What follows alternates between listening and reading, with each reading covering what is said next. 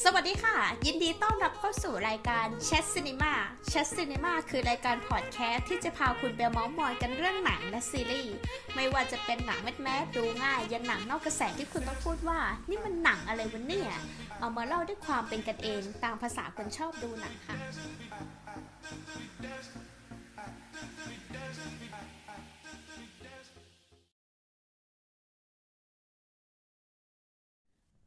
หากจะพูดถึงซีรีส์ที่มาแรงช่วงเนี้ย คงหนีไม่พ้น The Witcher ของ Netflix อย่างแน่นอน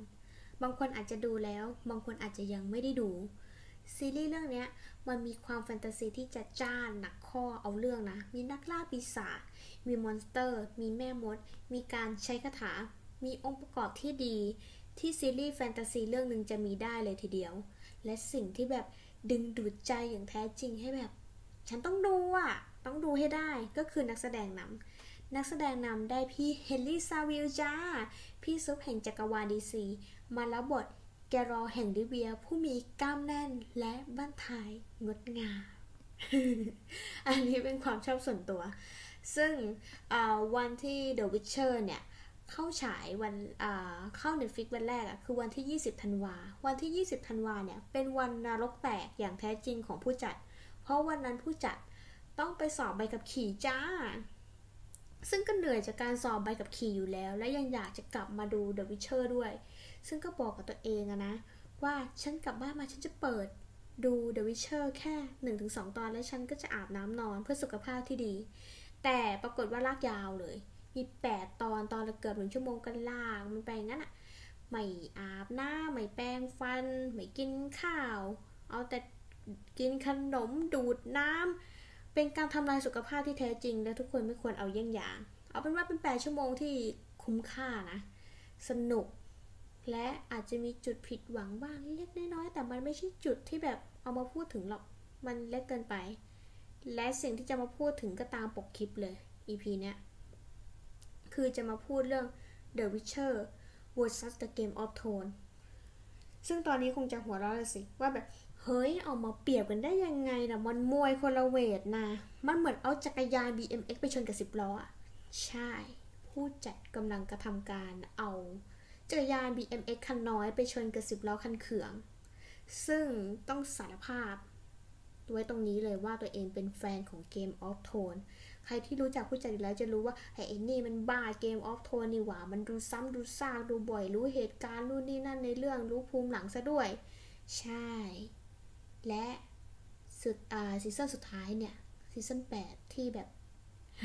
ยิ้มแหงแบบสร้างใหม่อีกรอบได้ปะ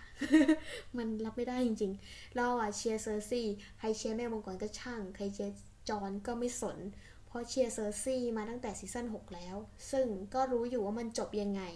จบแบบจบอย่างนี้หรอ มหากาบที่ทำมาเนิ่นนานอะนะ เฮ้อ นั่นคือสิ่งที่อยากจะให้เข้าใจ แต่ไม่ใช่ว่าแบบจะลำเอียงหรืออะไรไม่มีลิงกินกล้วยไม่มีงูเห่าในที่นี้นะคะ เพราะนี่ไม่ใช่สภา The Witcher เราก็ชอบ ไม่ได้ชอบเพราะว่ามันมีซีรีส์แล้วมาชอบนะ ชอบก่อนที่มันจะสร้างซีรีส์ The Witcher ซะอีก เพราะว่าเปิด YouTube ครั้งหนึ่งแล้วได้ลองฟัง Fan Faction Studio ซึ่ง เฮ้ย ฟังแล้วมันชอบอะมันมีเสน่ห์มันจำ จำได้ว่าเป็นคลิปที่เล่าเกี่ยวกับสำนักสอนวิชเชอร์ทั้ง 9 ที่มีโรงเรียนหมาป่า โรงเรียนหมี โรงเรียนงูอะไรน่ะ ซึ่งมันสนุก มีสีสัน มีเอกลักษณ์เป็นของตัวเอง มีหลายเรื่อง มีปีศาจ มีแบบปี มีแวมไพร์ ซึ่งมีหลายระดับตั้งแต่โล กลางไฮ นั่นแหละคือสิ่งที่แบบเราชอบและไม่มีใครจะเป็นหัวน้อยในการวอร์ซัสกันนะที่นี้ได้เลย และต้องบอกไว้ตรงนี้ว่าเกมออฟโทนอะไม่ได้เอามายกมหากาบมัน จะเอาแค่ซีซั่นหนึ่งซีซั่นเดียวซีซั่นสองสามสี่ห้าหกเจ็ดแปดช่างมันดิ ไม่เอา เพราะว่ามันเยอะเกินไปพูดทั้งคืนพูดทั้งชาติก็ไม่จบ ถึงพูดจบก็คงจะคอแหกคอพัง ใช้เสียงไม่ได้ไปอีกนาน เอาเป็นว่าทั้งเกมและนวนิยายของทั้งสองซีรีส์ก็เอาไม่เอามาเปรียบด้วยนะ เพราะว่ามันไม่ยุติธรรม ถ้าเอาเกมมาเปรียบ Witcher มันกินขาดสิ ถ้าเกิดเอานวนิยาย Game of Thrones มันก็กินขาดสิ เอาเป็นว่าเพื่อลดความลำเอียงให้มากที่สุด เราจะเปรียบกันแค่ตัวซีนิมาติกเท่านั้น ความเป็นองค์ประกอบของหนังศิลปะของหนัง เอามาแค่นั้นเพียวๆ ไม่มีผสม หลังจากเกินกันมาสักพักหนึ่งก็อยากจะให้เข้าใจถึงเอกลักษณ์ของทั้งคู่ความเหมือนและความต่างอีกหน่อยหนึ่งก่อนจะวิจารณ์กันจริงๆอะนะ ทั้งคู่มีจุดเหมือน 2 จุดเลย2จุดเลยนะ ก็คือความแฟนตาซีและการเมือง แต่มันจะหนักข้อต่างกัน สรุปคือ Witcher เนี่ยจะหนักข้อทางด้านแฟนตาซีแฟนตาซีจ๋าด้วย เพราะว่าเป็นโลกของคนผีปีศาจ monster การสู้รบ การฆ่า ดิบ เถื่อนซกเล็กเลือกศาสตร์และมีเหตุการณ์สำคัญในเรื่องคือ Conjunction of the Sphere คือมิติที่คน ผี ปีศาจสรรพสิ่งจิงกระเบล สิ่งชั่วร้ายทั้งมวล มันมารวมกันอะมันเกิดเป็นสลิมอะสลิมที่ชิบหายซะด้วยนะ ลองนึกดูว่าถ้าเกิดคุณอยู่บ้านแล้วแบบมีปีศาจเล็บยาว เป็นแวมไพร์คอยจะแบบกระชากคุณและเฉือนคุณไปชิ้นๆ แล้วก็เลียเลือดคุณกินเป็นอาหารเนี่ย นั่นแหละ คือสิ่งที่วิเชอร์เป็น และในส่วนของเกมออฟทนมันคงไม่ต้องเหล่านะ มันคือการเมืองอะ่ะ จะจ๋าเป็นเรื่องของอำนาจไหวพริบสงคราม pure ๆเลย และบวกกับคำพูดเท่ๆของ Tyrion ตลอดทั้งเรื่อง ที่เอามาใช้เป็น status ได้ทั้งปีทั้งชาติก็คงไม่หมด นั่นคือเสน่ห์ของทั้งคู่ และก็เข้าสู่การวิจารณ์กันได้จริงๆสักทีนะสิ่งแรกที่จะพูดเนี่ยก็คือการดำเนินเรื่อง การดำเนินเรื่องของ The Witcher เนี่ย จะเน้นไปที่ตัวละครมากกว่าเหตุการณ์สำคัญตามท้องเรื่องแบบใน Game of Thrones อะนึกออกนะ แบบมันเน้นวนเวียนอยู่แค่ตัว Geralt Yennefer และ Ciri ซึ่งมาบ่อยจนจะจำได้แล้วขึ้นใจเลยว่าพี่หัวขาว พี่ถือดาบพี่หน้าหล่อกล้ามบึกนี่คือ Geralt และ Yen แม่มดเย็นชา ผมสีดำตาสีชมพู คือเจ Yennefer และน้องที่แบบหน้าสวยๆวิ่งกระเซาะกระเซิงในป่าทั้งเรื่องก็น้อง Ciri นั่นคือข้อดีของ Witcher มันคือการสร้างความจดจำตัวละคร การสร้างความจดจำนั้นทำให้ผู้ชมเนี่ยสนใจโชคชะตาที่จะเกิดขึ้นกับตัวละครในอนาคต นั่นแหละข้อดีจริง ๆ เลย และตัวละครและนักแสดงของ The Witcher มีมิติที่น่าสนใจ โดยเฉพาะตัวละคร Yennefer แม่มดผมดำตาสีชมพู แสนดินชาของเราอะ่ะ มีภูมิหลังที่น่าสนใจนะ เป็นภูมิหลังที่ทุกคนสามารถ จับต้องได้สามารถรู้สึกไปกับเธอ รู้สึกกินใจไปกับเธอ รู้สึกเข้าใจว่าทำไมเธอต้องเป็นแบบนี้ทำไมเธอต้องทำแบบนี้ทำไมเธอโหยหาในสิ่งนี้ และการแสดงที่แบบหูยิชิทรงพลังเอาเรื่องอยู่นะ ก็คือฉากสัญญกรรมโดยเวทมนต์ที่อัญญาชาโลตันแหกปากจ้าเอ๊ะเอ๊ะเอ๊ะเอ๊ะฉันที่แบบลดเสียงเกือบสุดบางครั้งปิดเสียงด้วย เพราะตอนนั้นดึกแล้วเดี๋ยวข้างบ้านด่า และพี่แกแหกปากยาวนานด้วย เสียงดีเหลือเกิน อัญญาชาโรตันเนี่ย เล่นร้อย ให้เอ้ยจางร้อยเนี่ย แสดงล้าน ส่วนตัวคิดว่าอัญญาชาโรตันเนี่ย แสดงได้ดีกว่าเฮนรี่ในบางฉากด้วยซ้ถ้าจะเปรียบเทียบตัวละครน่ะในฝั่งของ Game of Thrones ที่พอจะสู้ Yennefer ได้คือ แม่มังกร Daenerys แห่ง Targaryen แม่มังกรเนี่ย ก็ยังสูสีนะ แม้ว่า จะแอบชอบแม่มังกรมากกว่าก็เถอะ แต่บทของ Yennefer มันส่งให้เราต้องชอบ ตัวละครนี้มากกว่านะไม่ลำเอียงไม่ลำเอียง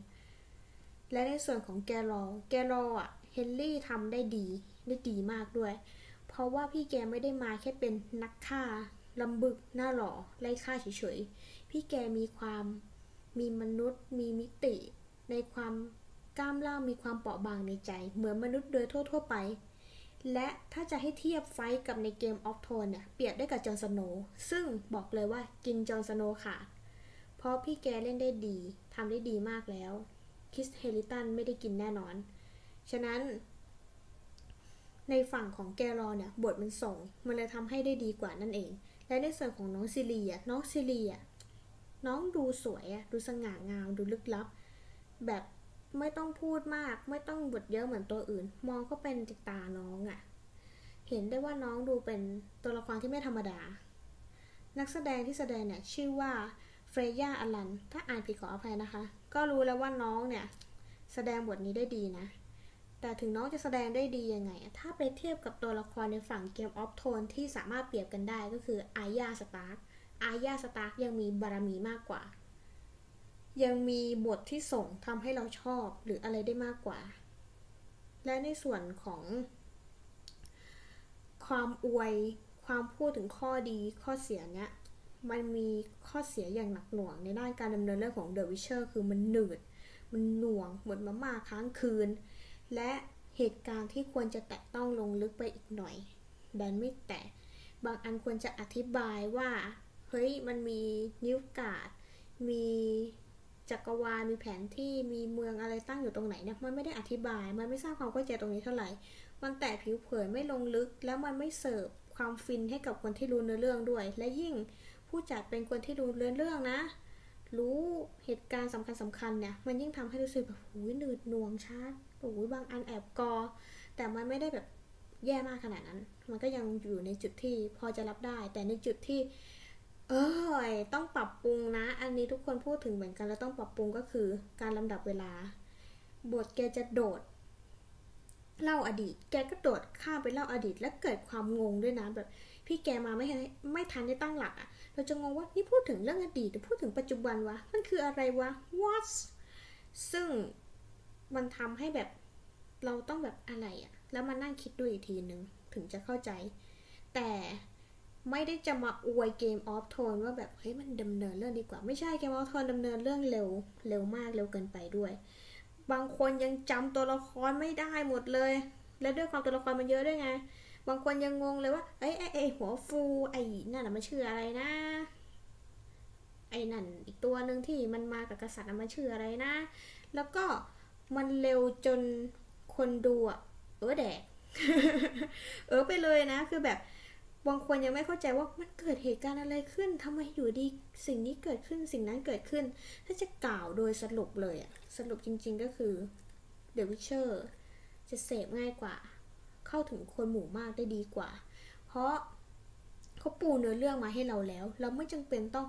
หุยต้องรู้เหตุการณ์นี้ก่อนถึงจะอิน ต้องรู้เหตุการณ์นั้นก่อนถึงจะอินเหมือนใน Game of Thrones มันปูมาหมดแล้ว มันเข้าใจง่าย มันยังมีความสนุกมีความตลกสอดแทรกอยู่ แต่ Game of Thrones อะ มันจะถมึงทึงกว่านะ มันจะแบบไม่ได้มีความตลกแบบปนๆเหมือน The Witcher มันจะตึงๆหน่อยอะ ใครดูก็จะเข้าใจว่ามันตึง ซึ่งGame of Thrones มันจะต้องเหมือนปีนบันไดขึ้นไปดู มันจะต้องเหมือนพอเข้าใจบ้างว่า ก่อนโรเบิร์ตจะมาเป็น king เนี่ย มันเกิดเหตุการณ์อะไรขึ้นก่อนหน้านี้ และ มามา Winterfell เรื่องอะไรอะไรอย่างเงี้ย ซึ่งถ้าใครรู้เนื้อเรื่องมันจะอิน ส่วนใครไม่รู้มันจะต้องแบบจะต้องพยายามตามเรื่องให้ทัน มันเสิร์ฟความบันเทิงอะที่ต่าง เสิร์ฟความบันเทิงของคนดูที่ต่างกัน ใครรู้เนื้อเรื่องจะชอบฝั่ง Game of Thrones ตามทำนองเนื้อเรื่อง ใครชอบความบันเทิงดูง่ายดูสนุกก็จะชอบ The Witcher ไปเลย ในส่วนของตัวบทมันไม่ต้องเหลาอะไรมากแล้วในจุดเนี้ยยังไง Game of Thrones มันก็กินขาด มันไม่ได้กินขาด เพราะว่าลำเอียงนะ มันกินขาด เพราะว่าคนเขียนบทอะคือ George R. R. Martin อ้าว George R. Martin คือใคร George R. Martin คือคนที่เขียนนวนิยาย Song of Ice and Fire อะคนที่เขียนนวนิยาย Game of Thrones นั่นแหละ มาเขียนบท แล้วมันจะไม่ดีได้ยังไงในเมื่อ original มาเขียนเอง บทอะดีแข็งแกร่งคงเรื่องแน่น ถ้าใครดู Game of Thrones season หนึ่งจบแล้วยังพอจำได้อยู่นะ ตอนสุดท้ายอะ่ะ spoil นิดนึงนะ จะเรียกว่า spoil มันก็ผ่านมานานแล้ว ตอนที่ไอ้ Ned Starkถูกฟันหัวกระเด็นอะตอนนั้นอะทุกคนไม่ทันตั้งตัว แล้วมันเป็นซีรีส์ที่เปิดโลกมากที่ทำให้แบบผู้จัดอะอุทานออกมาเชดแบบหัวใจเกือบวายตอนดูอะแล้วมันจบได้แบบน็อกคนดูได้อยู่หมัดแบบรู้สึกอยากดูต่อ แต่เดอะวิชเชอร์มันไม่ได้ห่วยนะ ไม่ได้จะว่ามันบทมันห่วยมันอะไร มันแค่เน้นที่ตัวละครมากจนเกินพอดีอะมันเลยทำให้บทมันขาดขาดเกินเกินไม่อุมามิเท่าที่ควร แต่มันไม่ได้แย่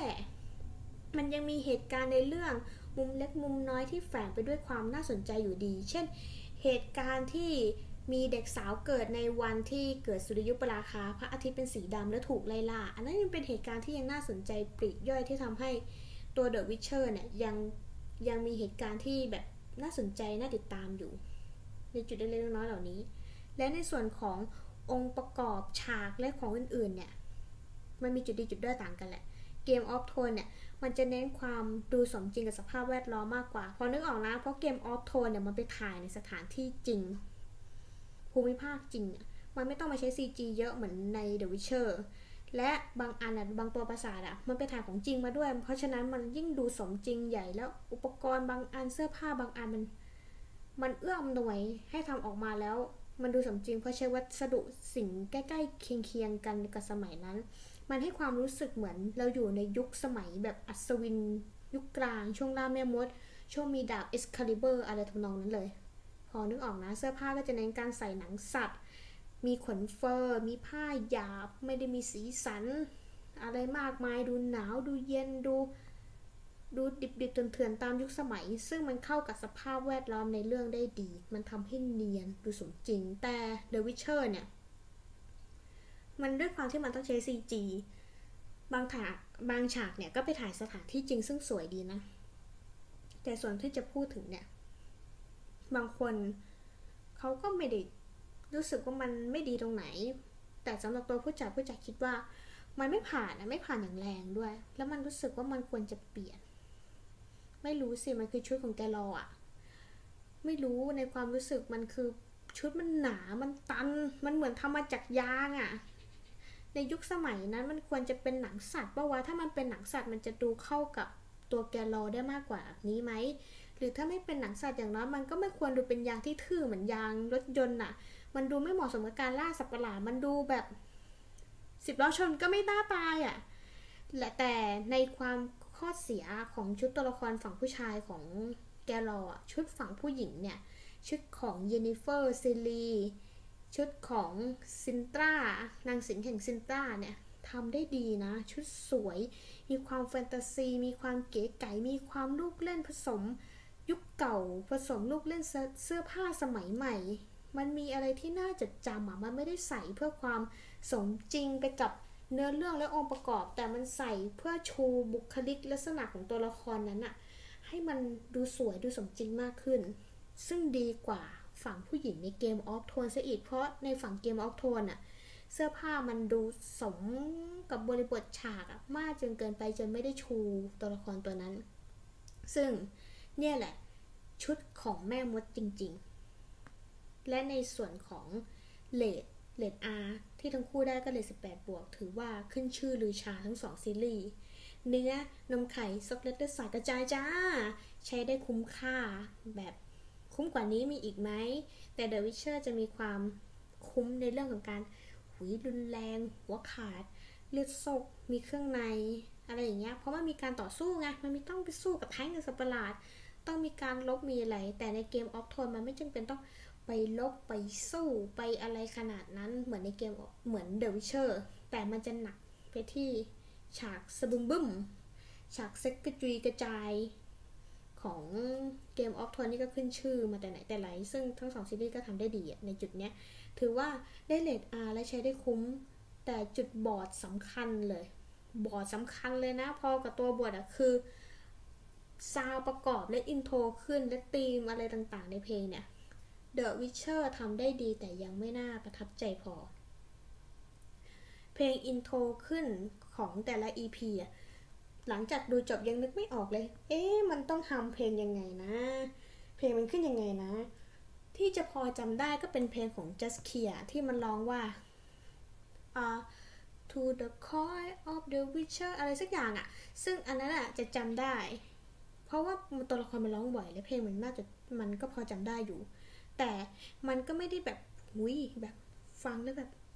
จำได้เลยเหมือนในเกมออฟโทนอะเนี่ยถ้าให้ทำเพลงออฟโทนแทบจะชักดาวออกมาได้เลยนะตื่นตื่นตื่นตื่นตื่นตื่นคือแบบเนี่ยแหละเดอะวิเชอร์ทำได้ดี แต่มันต้องทำให้น่าจดจำมากกว่านี้ หรืออย่างน้อยคนจำเพลงได้แบบ แค่ฟังลอยจากที่ไกลก็รู้ว่ามันเป็นซีรีส์อะไร ถ้าทำได้อย่างนั้นแหละจะยอดเยี่ยมเลย และสิ่งสุดท้ายที่อยากจะพูดถึงเนี่ย ไม่เอามาเปรียบแล้วนะ ไม่เอามา versus ไม่เอามาอะไรกันละทั้งสองซีรีส์นะสอดแทรกประเด็นหนึ่งที่น่าประทับใจมากๆ แล้วขอจริงจังนิดนึงนะมันคือการพูดถึงเรื่องโชคชะตา ซึ่งมันเป็นเรื่องที่ลึกซึ้งนะ และถ้าลองไต่ตองให้ดีๆ เราจะค้นพบว่าทั้งสองตัวละครเนี่ยเอ้ยทั้งสองซีรีส์เนี่ยที่ตัวละครทุกอย่างมันต้องเจอ มันมีเหตุการณ์บังคับให้พวกมันต้องเป็นอย่างนั้น โชคชะตาถูกบังคับให้เป็นอย่างนี้ อย่างเช่นตัวแกลออะ ที่แม่ยกให้เดอะวิเชอร์ตามกฎแทนคุณไร้เงื่อนไข ไอ้กฎแทนคุณไร้เงื่อนไขเนี่ย มันคือกฎบ้ากฎบอที่ว่าถ้ามีใครคนหนึ่ง ช่วยใครอีกคนหนึ่ง เช่น The Witcher Witcher คนหนึ่งช่วยแม่ของ Geralt ไว้ และถ้าสมมุติว่ากลับมาถึงบ้านแล้วเขาเจออะไรเป็นสิ่งแรก สิ่งนั้นจะกลายเป็นเขา เช่นเจอหมาได้หมาไป แต่โชคร้ายคือแม่ Geralt เนี่ยพา Witcher กลับมาถึงบ้านแล้ว Witcher ไปเจอตัว Geralt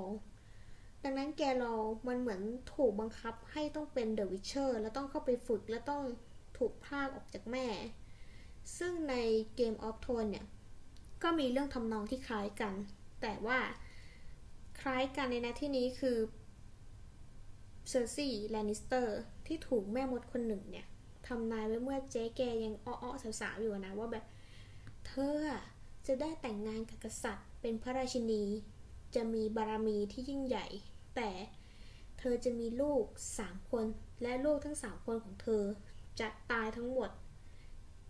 สีทองจะคือผ้าห่อศพของลูกๆของพวกเธอ นั่นทำให้เซอร์ซี่อะหลังจากที่มีลูกเวลาชินีแล้ว มันทำให้เกิดความกังวลและพยายามทำทุกอย่างอะเพื่อลบล้างคำทำนายนี้แต่ทุกอย่างมันก็ไม่ได้ผล และคำทำนายยังไปจี้จุด กระเทือนใจนายอย่างแรงคือ ทุกสิ่งทุกอย่างที่เซอร์ซี่ได้จะถูกพากไปจากผู้หญิงที่ทั้งสวยกว่า เก่งกว่า จะมาเอาทุกอย่างไปหมดเลย ซึ่งทำให้เซอร์ซี่เนี่ยทำทุกวิถีทางทำทุกอย่าง แต่ยังไงมันก็ไม่ได้ผล เพราะมันเป็นโชคชะตาที่ถูกลิขิตมาแล้ว ดูเหมือนว่าทั้งสองซีรีส์เนี่ยจะกล่าวถึงเรื่องโชคชะตาเนี่ยได้ลึกซึ้งนะ แล้วผู้จัดก็ทำให้ แล้วมันทำให้ผู้จัด